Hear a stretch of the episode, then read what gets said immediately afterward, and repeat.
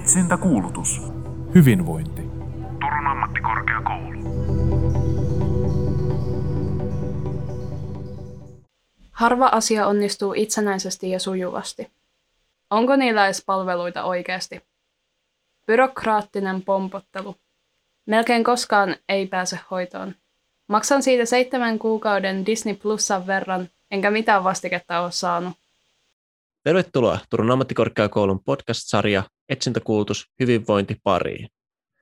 Tämän jakson aiheena meillä on toimeentulo ja terveys. Mä oon Edes Laiti, mä oon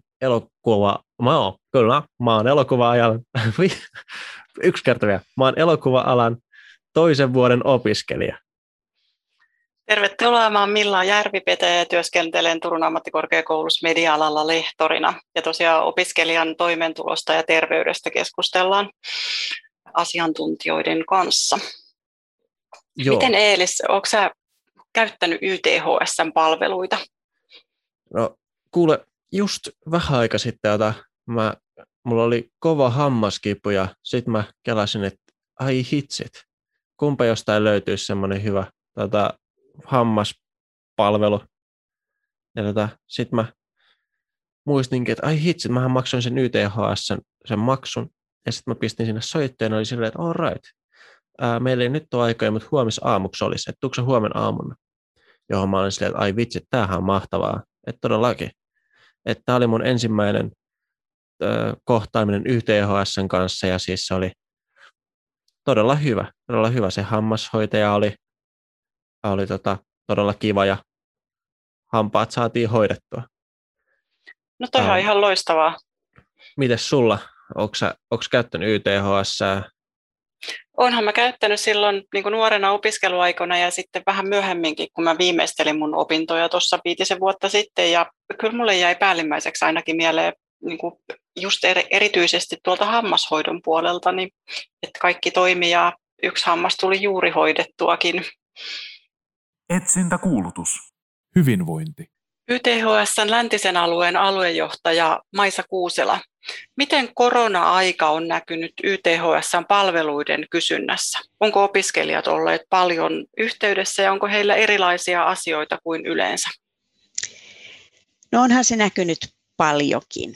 Eli heti silloin viime keväänä, kun tilanne käynnistyi, niin emme ottaneet ensin vastaan potilaita ollenkaan. Mutta meillä oli kuitenkin valmiudet näihin etävastaanottoihin, eli noin viikon sisään pystyttiin käynnistämään etävastaanotot, ja vain tarvittaessa sitten otettiin opiskelijat vastaan paikan päällä. Eli kovin isoa pudotusta käynneissä ei tullut. Korona-aikaan emme ole myöskään hoitanut infektiopotilaita muuta kuin niissä tapauksissa, että on selkeästi varmistettu, että koronaa ei ole. Tämä sen takia, että meillä ei ole asianmukaisia suojauksia ollut niin kuin koronapotilaita ajatellen, eikä myöskään pystytä meillä testaamaan. Jonkin verran etävastaanotolla ja tämmöisiä pitkittyneitä infektioita on sitten myöhemmin hoidettu. Korona on myös tehnyt sen, että mielenterveyspalvelut käynneissä on selkeästi sekä numeraalisesti että prosentuaalisesti lisääntyneet.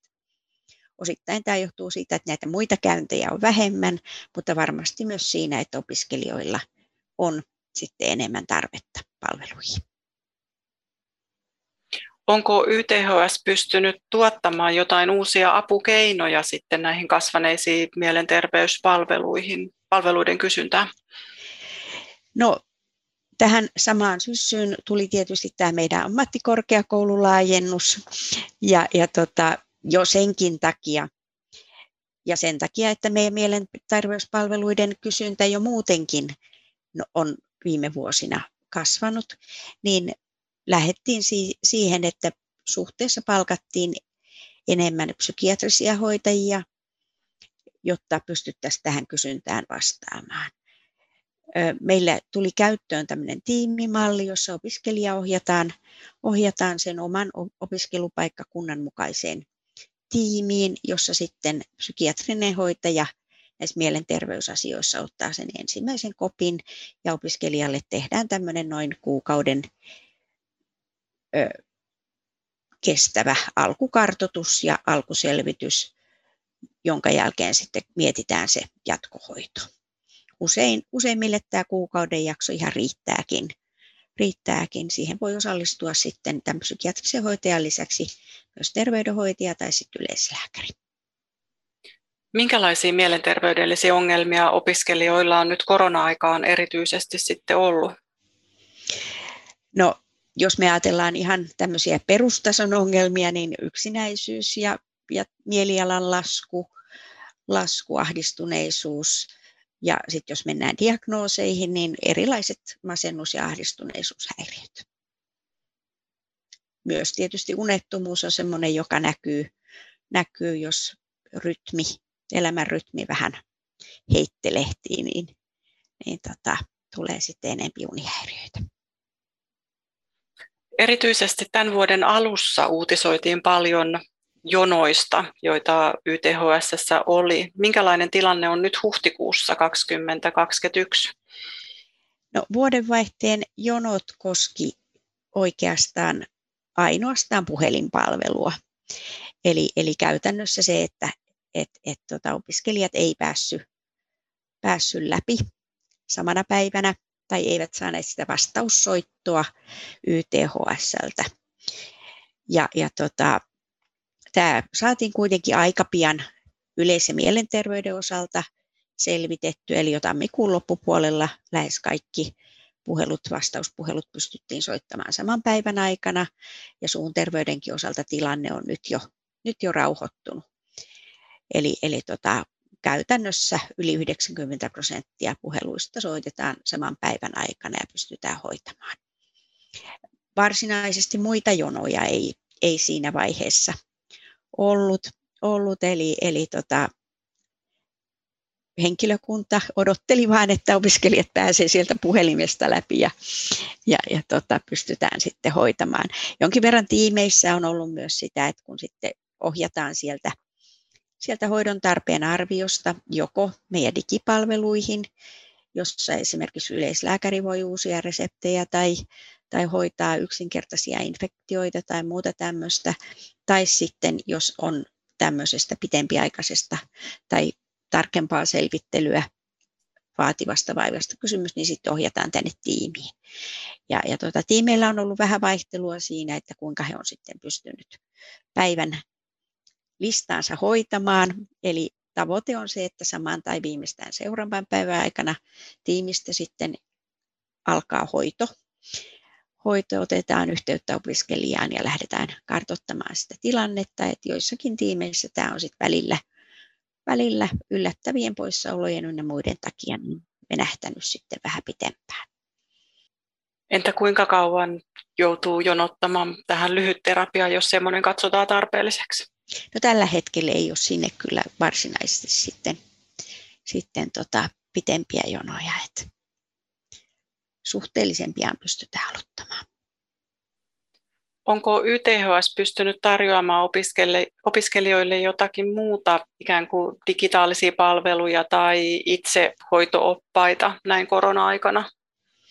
No, meillä on jonkin verran meidän mielenterveyspalvelujen sivuilla on erilaisia ohjeita ynnä muuta vastaavaa.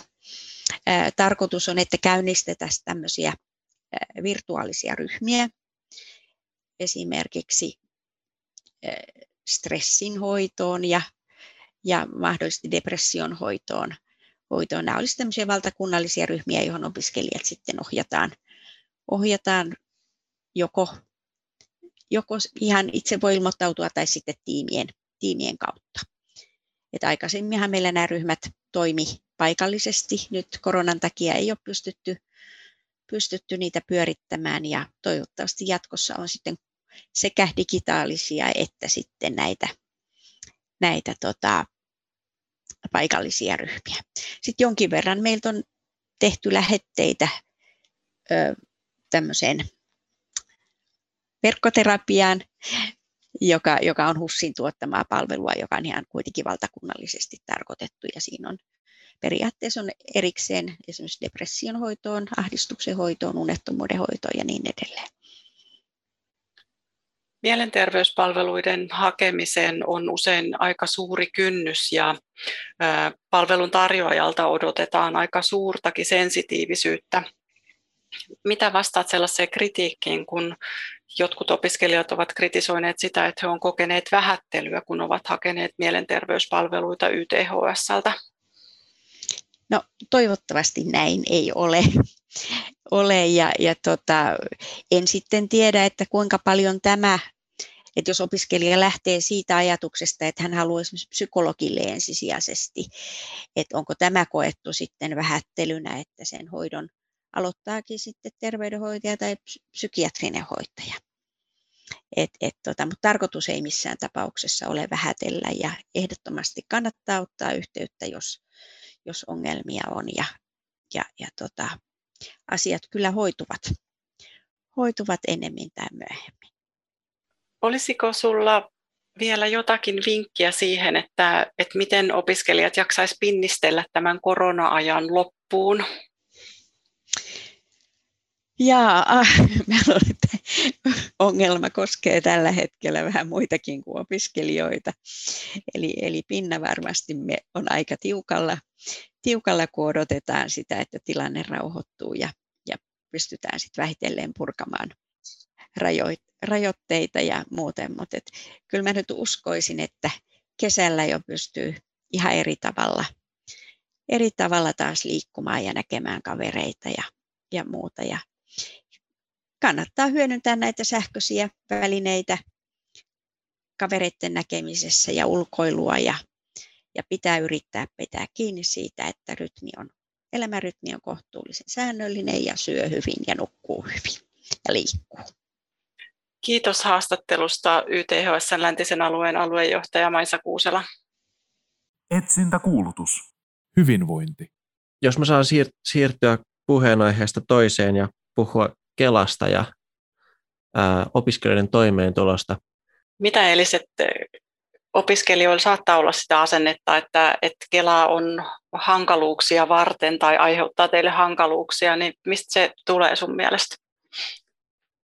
Se on todella hyvä kysymys. Mun mielestä mä nautin tästä kysymyksestä.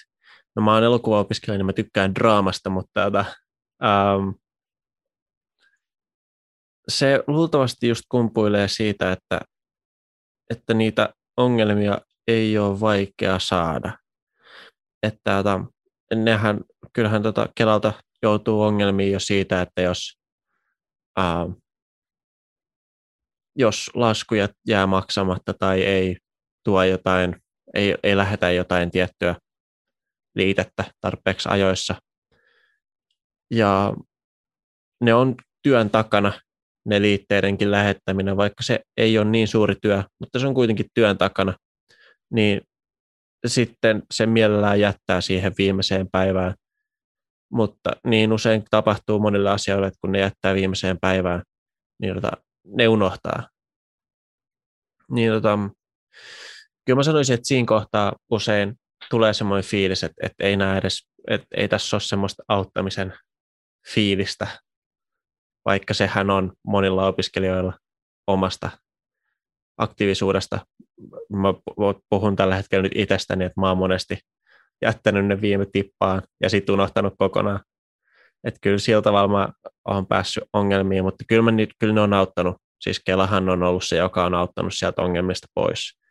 Että kyllähän ne on tullut siihen apukädeksi, enkä mä oon joutunut silleen ongelmiin, että mä en pääsisi sieltä itse pois. Liittyykö Kelaa niin paljon draamaa, että te voisitte tehdä siitä lyhyt elokuvan? Aivan varmasti. Ja mä veikkaisin, että ei siihen tarvitsisi kuvaa yhden haastateltavan Kelan työntekijän, joka on tehnyt sitä työtä sanotaan 5 vuotta tai yli, että sieltä löytyy joku semmoinen tarina, joka on ihan siis Oscarin arvoinen.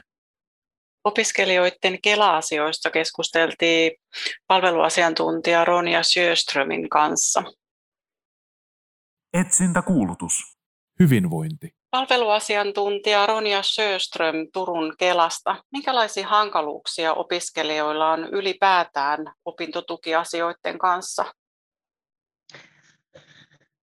No ylipäätänsä mä koen, että paljon tulee kysymyksiä tai koetaan hankalaksi ehkä nämä tuloraja-asiat.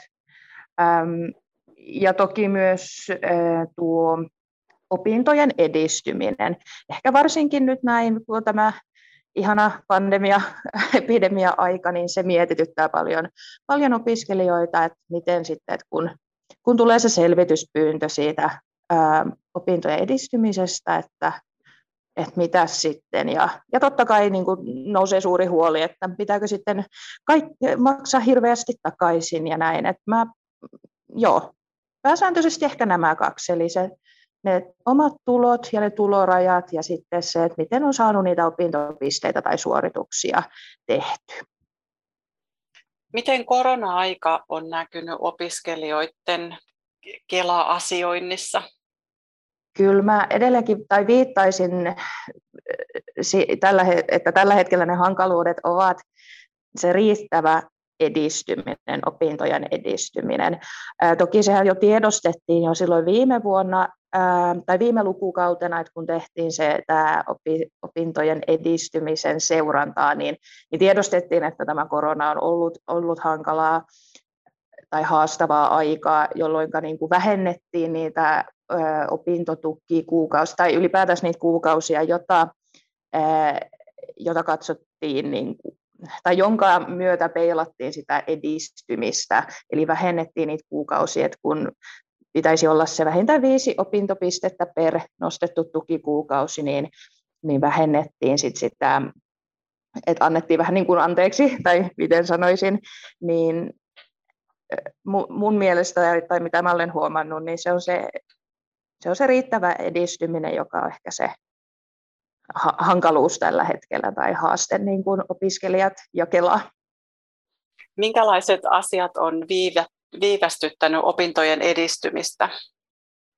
No, opintojen edistymistä on voinut viivästyttää esimerkiksi ehkä semmoinen klassinenhan on voinut olla varusmiespalvelu tai sitten vapaaehtoinen asepalvelus. Ja nehän nyt on ihan sillä selkeitä, että on niin kuin hyväksyttäviä syitä. Toki myös perheenlisäys, että on ollut sit äitiys- tai isyys- tai isyysvapaalla vanhemmat. Ja sitten se, jos on ollut vaikka vähän niin kuin terveydentilan kanssa haasteita tai ongelmia tai pitempiä sairasteluja tai sitten vaikka läheisillä ollut tai läheisellä perhepiirissä haastavaa tilannetta, niin tämmöiset on ehkä ne semmoiset yleisimmät syyt, miksi opinnot viivästyvät, ainakin mitä siis Kelaan päin näkyy.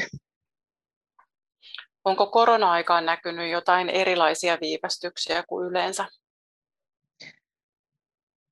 Mä koen, että se on, että ehkä tämmöiset niin kuin mielenterveydelliset asiat tai haasteet ovat lisääntyneet.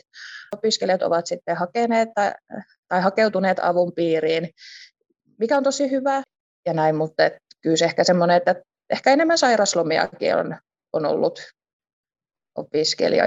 opiskelijoilla.